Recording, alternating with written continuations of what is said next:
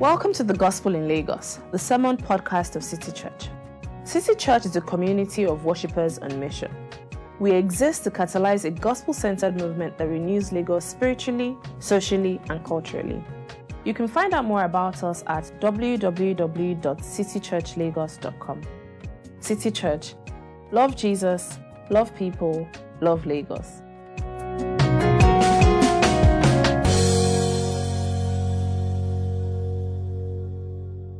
Hi, everyone. Good morning.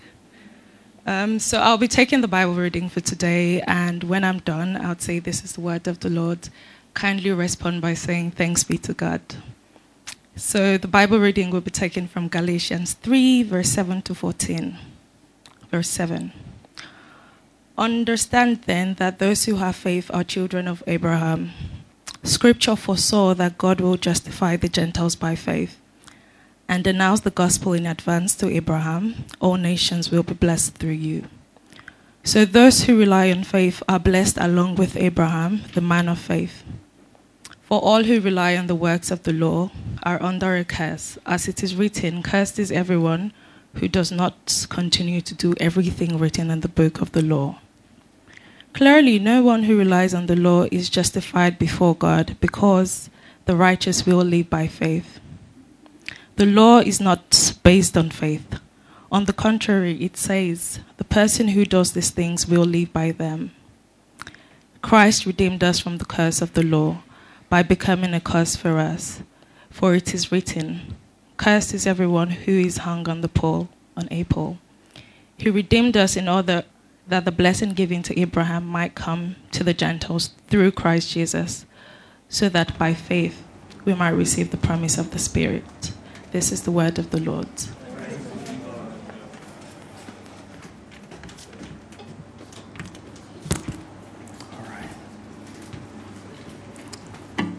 All right.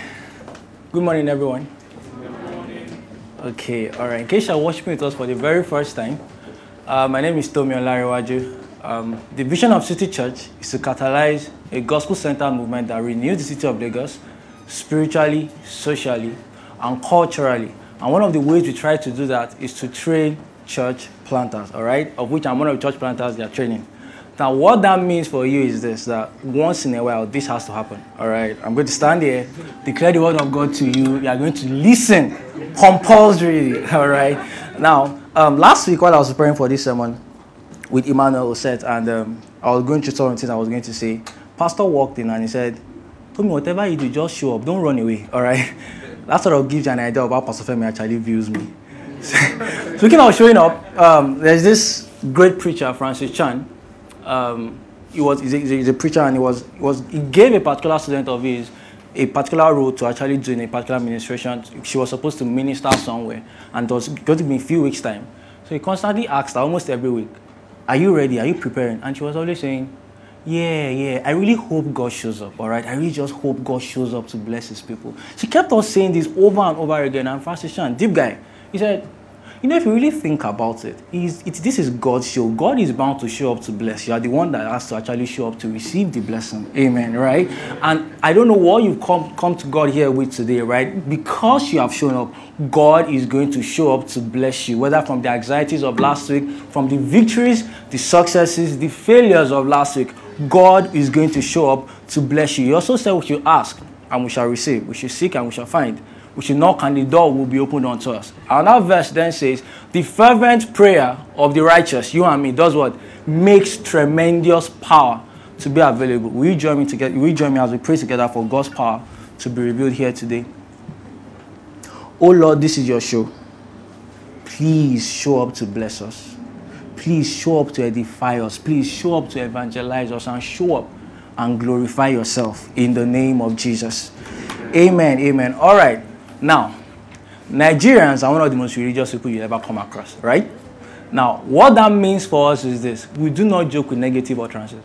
We don't joke with words. Actually, we don't joke with words generally, but negative utterances, we don't joke with them at all. I remember I remember um, one time I, I had to get to secondary school before I actually understood that when you say I am strong, you actually mean that you're still sick. I really felt that if I open my dictionary and I check the word strong, I will see someone having strength, and someone that is sick. All right? I mean, that was what I felt it was. Again, we don't joke with negative utterances. When I got to university, was supposed to, I was supposed to hang out with a, with a group of friends, was supposed to donate money. You know, university, we're all broke, so, you know, put the money together. So then I was chatting up this guy and I said, Oh, will you be able to come for the hangout? And she says, No, I can't come because I'm rich. And I said, That doesn't, do you mean you come because you are rich? That's weird though. She said, No, I can't come because I'm rich. I said, That doesn't make sense to me at all. She said, Tomi I don't have money, but I cannot say I don't have money. I have to say I'm rich. That's why I cannot come. Right? We do not joke with negative utterances. We do not joke again with curses. I grew up in a relatively wild neighborhood, relatively rough neighborhood. So when we were younger, I had this clique, we were about five. I was around five as well. Right? We just caused trouble everywhere. Okay, so one time we caused trouble, and then another, an elderly woman was correcting us, and she was saying, Why are you people doing this? Why are you people doing that? None of us just we're like, we waited for her to go very, very far. Then we started raining curses on her. Right? They were just cursing her. My friends were cursing her over and over again. Then I wasn't cursing her at all. Then they said, so Why are you not cursing her? I said, Oh, I don't know how to curse. And they said, Ah, so when people offend you, how do you punish them? Right? and like, so they taught me how to curse that day. Like, I became really, really good. All right, really, really good. So I went home with this new knowledge of how to curse. Don't laugh. Oh, well, laugh. It, end, it ended the way you're thinking, right?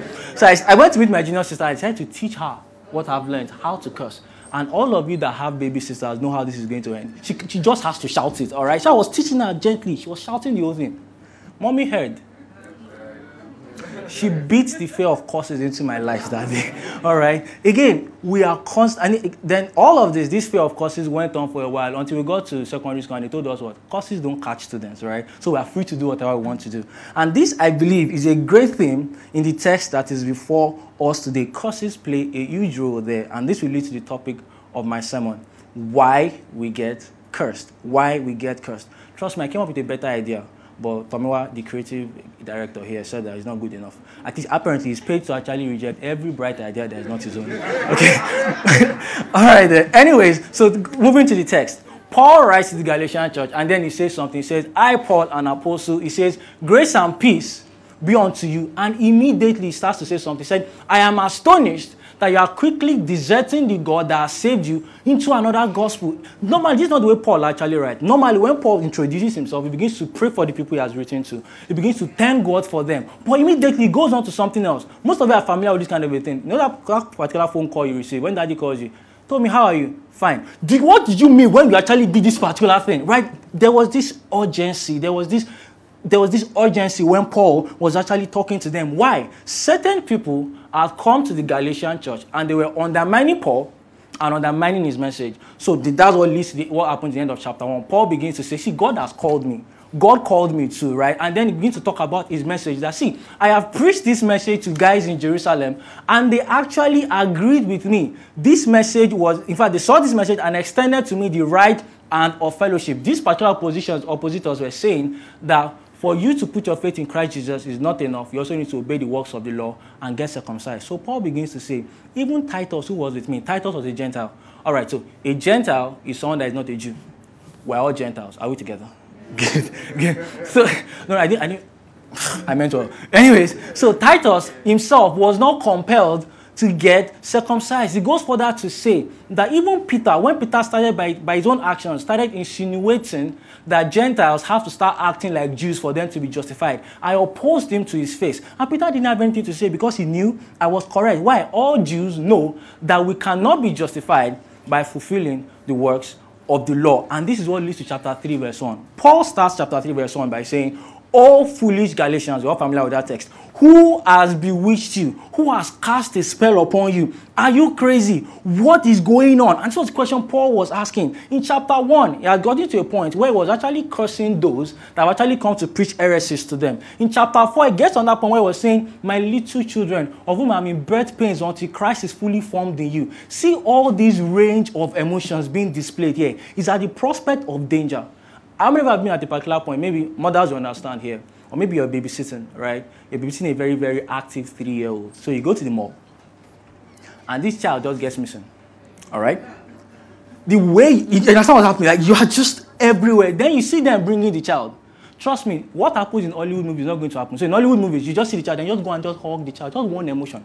You have like three or four. One, you will beat the hell out of that child, but you also want to hug the child and be tender. All these range of emotions is really this, so. This is what, this is what I wrote in my text. I said, "See, the reaction of those who love us to an action we take easily shows the extent of the mess we are in, or the extent of the mess we are about to get into." For Paul, what was at stake was not just church division. What was at stake was not just this idea of, oh, some people will feel superior, some people will feel inferior. Something else was going on. What was the problem? The problem here was what it meant for people to be a child of Abraham, children of Abraham. See verse 7. Understand then that those who have faith are children of Abraham. Why is this important? Remember, these are Gentile Christians, right? There have been those that have been translated from a particular kingdom to another kingdom, from being the children of somebody else to being the children of God. These particular four teachers, every commentary actually said they were Jewish, they were Christians as well, but they were Jewish Christians, saying, see, it is not enough for you to believe and say Christ is enough for you, that is why you will get justified. For you to get justified whole and complete, you also need to do the works of the law as well. And this is easily missed. The great heresy of the Galatian church was not that they were going to reject Christ Jesus, but was an acceptance of other things in addition to who Christ was. Right? Um, and, and this is the great proposition I have for us today. This is what, if you don't live with anything, I need you to live knowing this. This is what Paul is saying in the book of Galatians, chapter 3. He says, living with the idea that Christ is enough, but I have to do these other things, will ultimately lead to a cursed life. Paul is saying these false teachers are, big, are begging you, are actually commanding you and creating a way for you to revert back to the curse of which you have been saved from. We're going to be examining this idea under three headings. One, the curse. Two, the cursed ones. Three, the cursed one. All right, simple. One, the curse. Two, the cursed ones. Three, the cursed one. Firstly, the curse. The question then is this why is Paul so agitated? I really believe that Paul had the whole of scripture in his mind. This is not the first time this was happening. Remember Adam and Eve? In the book of Genesis, God creates Adam and Eve, creates a garden, puts them into it, and says, You are free to eat of every tree of this garden except one. The day you eat of it, you shall die. The devil comes to meet them and says, What? He says, Oh, you will not die. And in verse 5, chapter Genesis 3 5, he says, For God knows that when you eat from it, from this particular tree, your eyes will be opened. Pay attention. You will be like God, knowing good and evil. Look closely. This wasn't an overt rejection of God. Adam and Eve didn't reject God as God. They only decided that it was not enough for him to be God. They themselves could be God as well. It was not enough for God to determine what ultimate good and evil is. They themselves could decide what ultimate good and evil was. The first humans decided to add the worship of themselves to the worship of God, saying God is enough, but I can be enough as well. This was what led to their curses. Fast track to Israel. God saved a particular set of people from, from Egypt, the Israelites, right? God saves them and then declares over them in, in Deuteronomy chapter 6, verse 4. He says, the Lord our God, the Lord is one. Going to verse 13, it says, Fear the Lord your God, serve him only, right? And that was the issue there. Serve him only. This was the great issue with the Israelites. What did they do? They decided to add other gods to the worship of God. Not necessarily because they had rejected God, but they are saying, I know God is enough, but then we can serve other gods alongside. I know I can rely on God, but I can rely on other gods alongside. And guess what happens again? The curse follows them. Deuteronomy 27 and Deuteronomy 28 is all about this. The last example. The devil attempted this with Adam and Eve, he succeeded. He attempted this with Israelites, he also succeeded, right? And he also he actually attempted it with Jesus Christ as well. What was the last temptation the devil gave to Jesus in Matthew chapter 4? He said, he said, bow down before me, right? And I'll give you all the kingdoms of the earth. What was Jesus' response? Matthew 4:10. Jesus says, worship the Lord, worship the Lord your God and serve him only. See it again. The devil was simply saying, I know God is enough and you are a son, but add me alongside, even if it is just for a moment. Listen, to add to God in any way is to begin to move outside the boundaries of God's blessings into curses. Paul sees this. Paul is saying that has happened with Adam and Eve. It has happened with the Israelites. And it's about to happen now. This is what the false teachers are bringing before you. They are saying Christ is enough, but you can also rely on the works of the law. Paul then writes to them and says, There are certain reasons why this can't work. 1, he says, This is not the way God says leads to justification. This is not the way God says it to acceptance, completeness, and wholeness. Verse 9, the Bible says, Those who rely on faith are blessed along with Abraham, the man of faith. The righteous, the old, the justified, the complete will live by faith. They are the only ones that will reap the blessings of being justified. Secondly, every other way that we actually make up is going to ultimately lead to a curse. Check verse 10.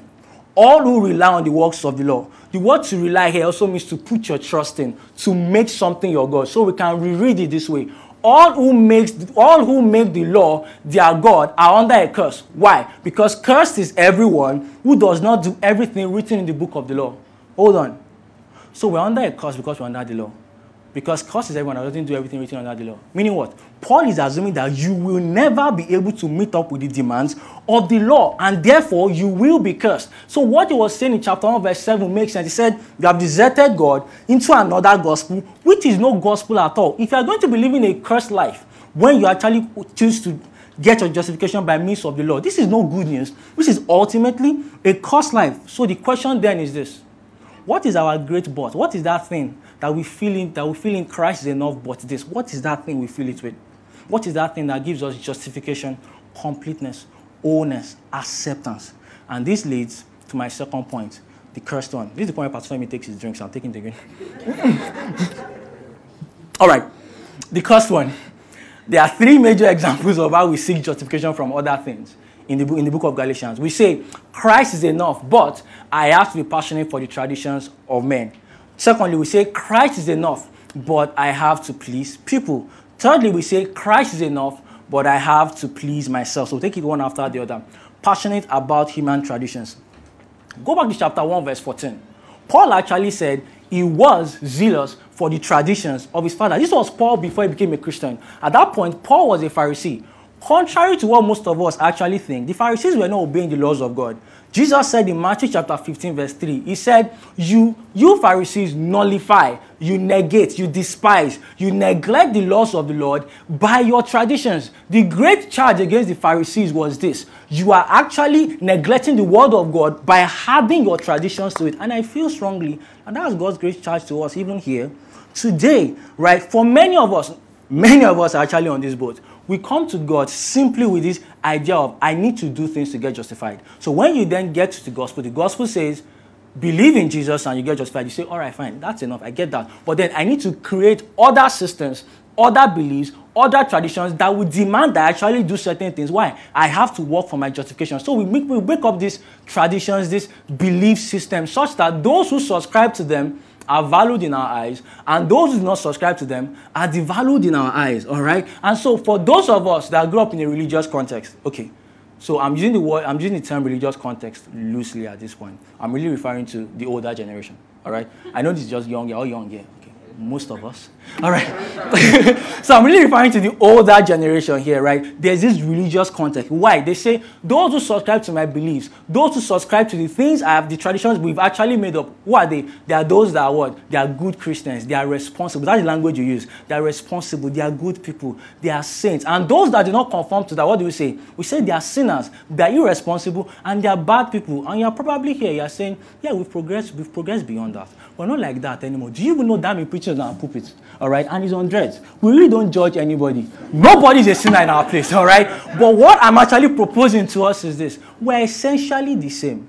Our context might have changed, but we are still the same. So I believe, again, we are actually in a very, very intellectual context, right? What that means for us is this that we have certain beliefs, certain traditions, certain ways of thinking, such that if people subscribe to them, what do we call them?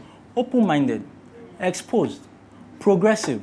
And when they do not subscribe to those things, what do we call them? Bigoted, closed minded, not smart enough. And if you bring this to the religious context, into the gospel, what this means for you, what we all do is this those that do not know enough sound doctrine as we do, they are less accepted. In fact, some of us even push them to the boundaries of saying that they're probably unbelievers. We forget the fact that the grounds for justification in the Bible is not your knowledge of sound doctrine. The grounds for justification is putting your faith in Christ Jesus for the forgiveness of your sins. So you have simply conformed to a system which says it is borderline sinful for you not to agree with me or to know what I know.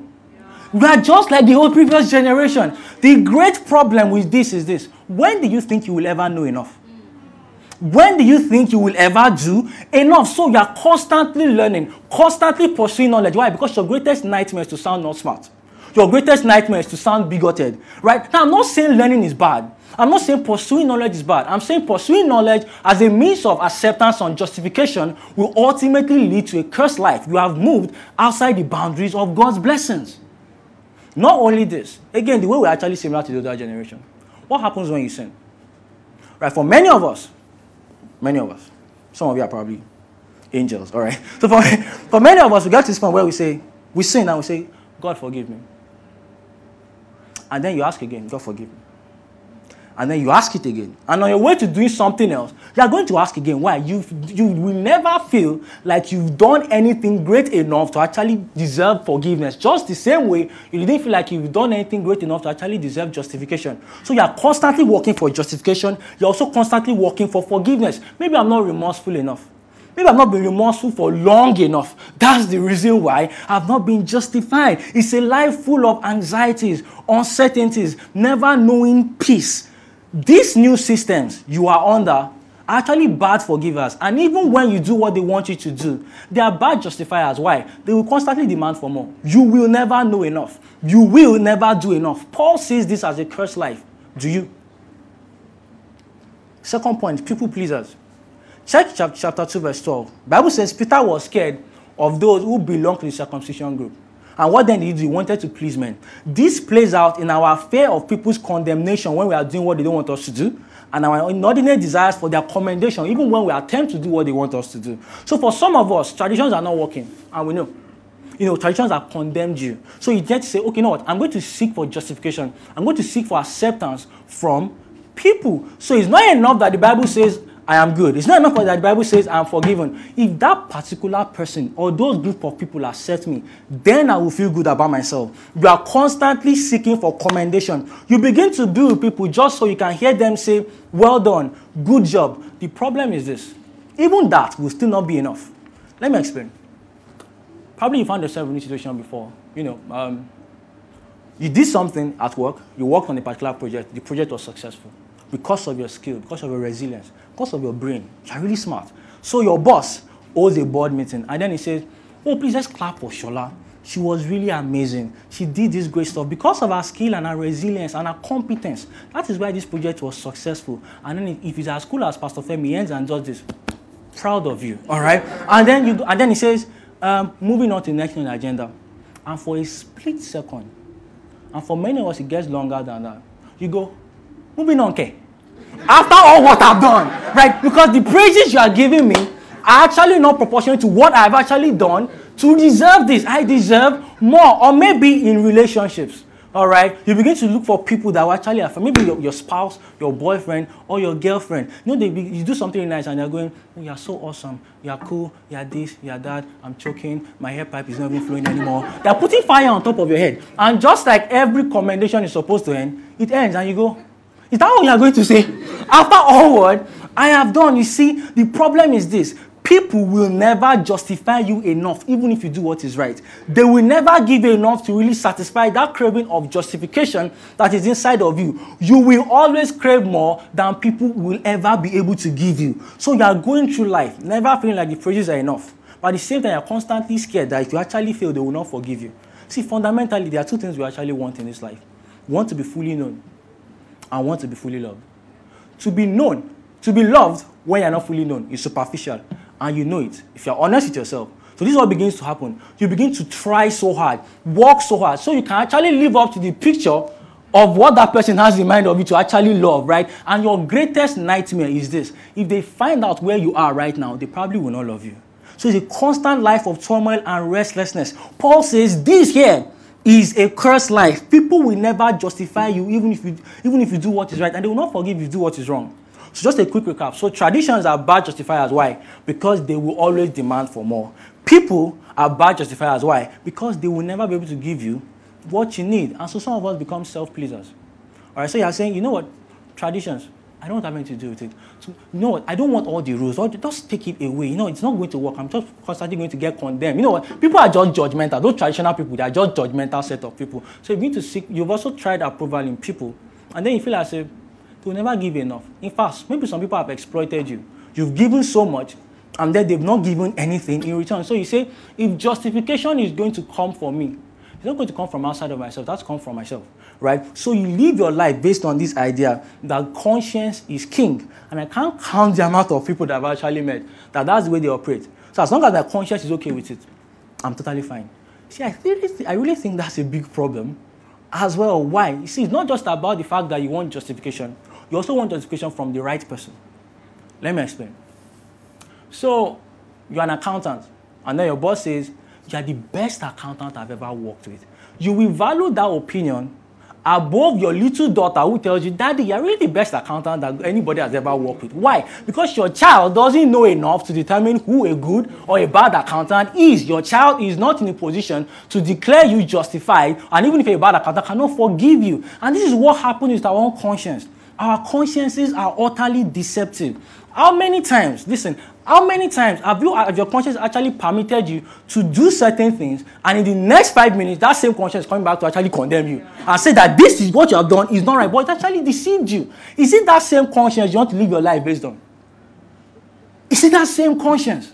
Or maybe even this conscience, we, we tend to just ignore this fact. Again, I'm not insulting you. I promise, I'm not insulting you. So I'm going to say something right. Disclaimer, all right? We ignore the fact that our lives are objective evidences that we're actually not smart enough. We don't know enough. We're pretty stupid. I mean, right. How do I know this? Let me explain. How do I know this? Timothy Keller used a very great analogy. He said, when you were 25, in case you were 25, maybe you're younger, when you were 25, you looked at your 20 year old self and you said, man, I really did stupid stuff. Oh. I mean, I was really dumb. When you're 40, you look at your 25 year old self and said the very same thing. When you are 60, you will say the very same thing. When you are 70, you look back at your 65 year old self and say, I was pretty stupid. You see what happens? You never stop being stupid, you only become less stupid, right? I mean, you, you only get wiser. And you see, again, we do not have enough knowledge to declare ourselves justified. We don't have enough knowledge to determine what ultimate right or wrong is. And you know this you notice that at best, your conscience, at best, your conscience is like a little girl who is telling her dad, who is a failed accountant, Dad, you're the best accountant in the world. It doesn't mean anything. Why? Because you don't have enough knowledge to actually determine who a good or a bad accountant is. You are not wired to be a justifier. What these people actually know, those that actually seek justification in people and in traditions, what they've gotten right is this. If justification is going to come, cannot come from me, it has to come from outside of myself. And all of us actually know this. How? For a generation that values self affirmation and acceptance so much, we do tend to spend a lot of money paying people to tell us how to affirm ourselves more. Right? Because we already know that if justification is going to come, it cannot come from me. Somebody has to tell me that, right? And all the systems that we make up, traditions, people, and ourselves, they will ultimately lead to a cursed life. Why? There is no justifier there. There is no forgiver there if you do anything wrong. All that is there is just curses. And if you subscribe to this in any way, there are two reasons why you are not in ultimate despair right now. One, you're probably not thinking about it well enough. And secondly, God is actually choosing you from the effects of the curse. If setting yourself on the path of the blessing will ensure that you see certain effects of the blessing now and ultimately in the life to come, then you can bet that if you set yourself on the path of the curse, you will see certain effects now and ultimately in the life to come. And if you are not, I submit to you that it is because God's grace has actually been shielding you from the effects of the curse.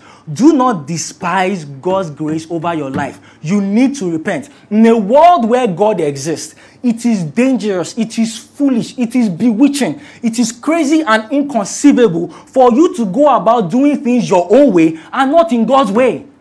What then is God's way? The Bible says that's the gospel. I'm going to define the gospel in a particular way. There are more comprehensive ways to define the gospel. City Church has one. You can check it out. Um, I'm going to define the gospel this way. The gospel is good news containing a promise for the sake of this conversation. The gospel is good news containing a promise. You see, for a promise to yield its result, it has to be believed. I mean, that's the only way promise can use this result. But for a law to yield this result, it has to be obeyed. The gospel, by its very nature, doesn't say do this or do that so you can get blessed. The gospel, by its very nature, says something has been done on your behalf. Believe in this, and you are going to get blessed. The law makes promises and issues stress on the basis of doing. Check all the examples I've listed. All of them are based on efforts, based on what I need to do. Verse 12 of chapter 3 says this The law is not based on faith. It says, The one who does these things shall live by them. But guess what? You will not do all these things. And indeed, you cannot. The goodness of the gospel is this that nothing needs to be done. I am probably here saying, Yeah, I mean, i have done a lot of things in the past. I don't know what you've done. I don't care about what you've done. The way to justification, the way to acceptance, the way to wholeness is to put your faith in Christ Jesus. But we have all neglected this way, haven't we? At one point or the other. We have all sought for other gods outside of God. We have all decided to create these laws, create these people that are going to accept us or even try and seek acceptance from ourselves. You need something to hold on. To. Some of you are probably even feeling like, man, I'm going to do this again next week. I understand what you're saying is all beautiful, but I really need that person to approve of me. Paul says you need something you can hold on to when you fall again. You need an event. So there's this particular name that's been coming up in, coming up in the book of Galatians a lot. His name is Abraham. Right? Bible says Abraham believed God and was accounted to him for righteousness. What did he believe in God for? That good news held a promise for Abraham. It was the promise of a child and the promise of a land.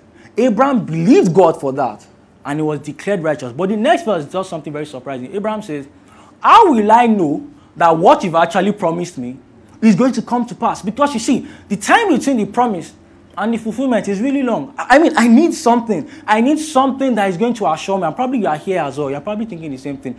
I need something that's going to assure me. I need something that's going to, in case I, in case I fall, in case I fall, in case I keep on doing the same thing again. What is that thing that is going to assure me?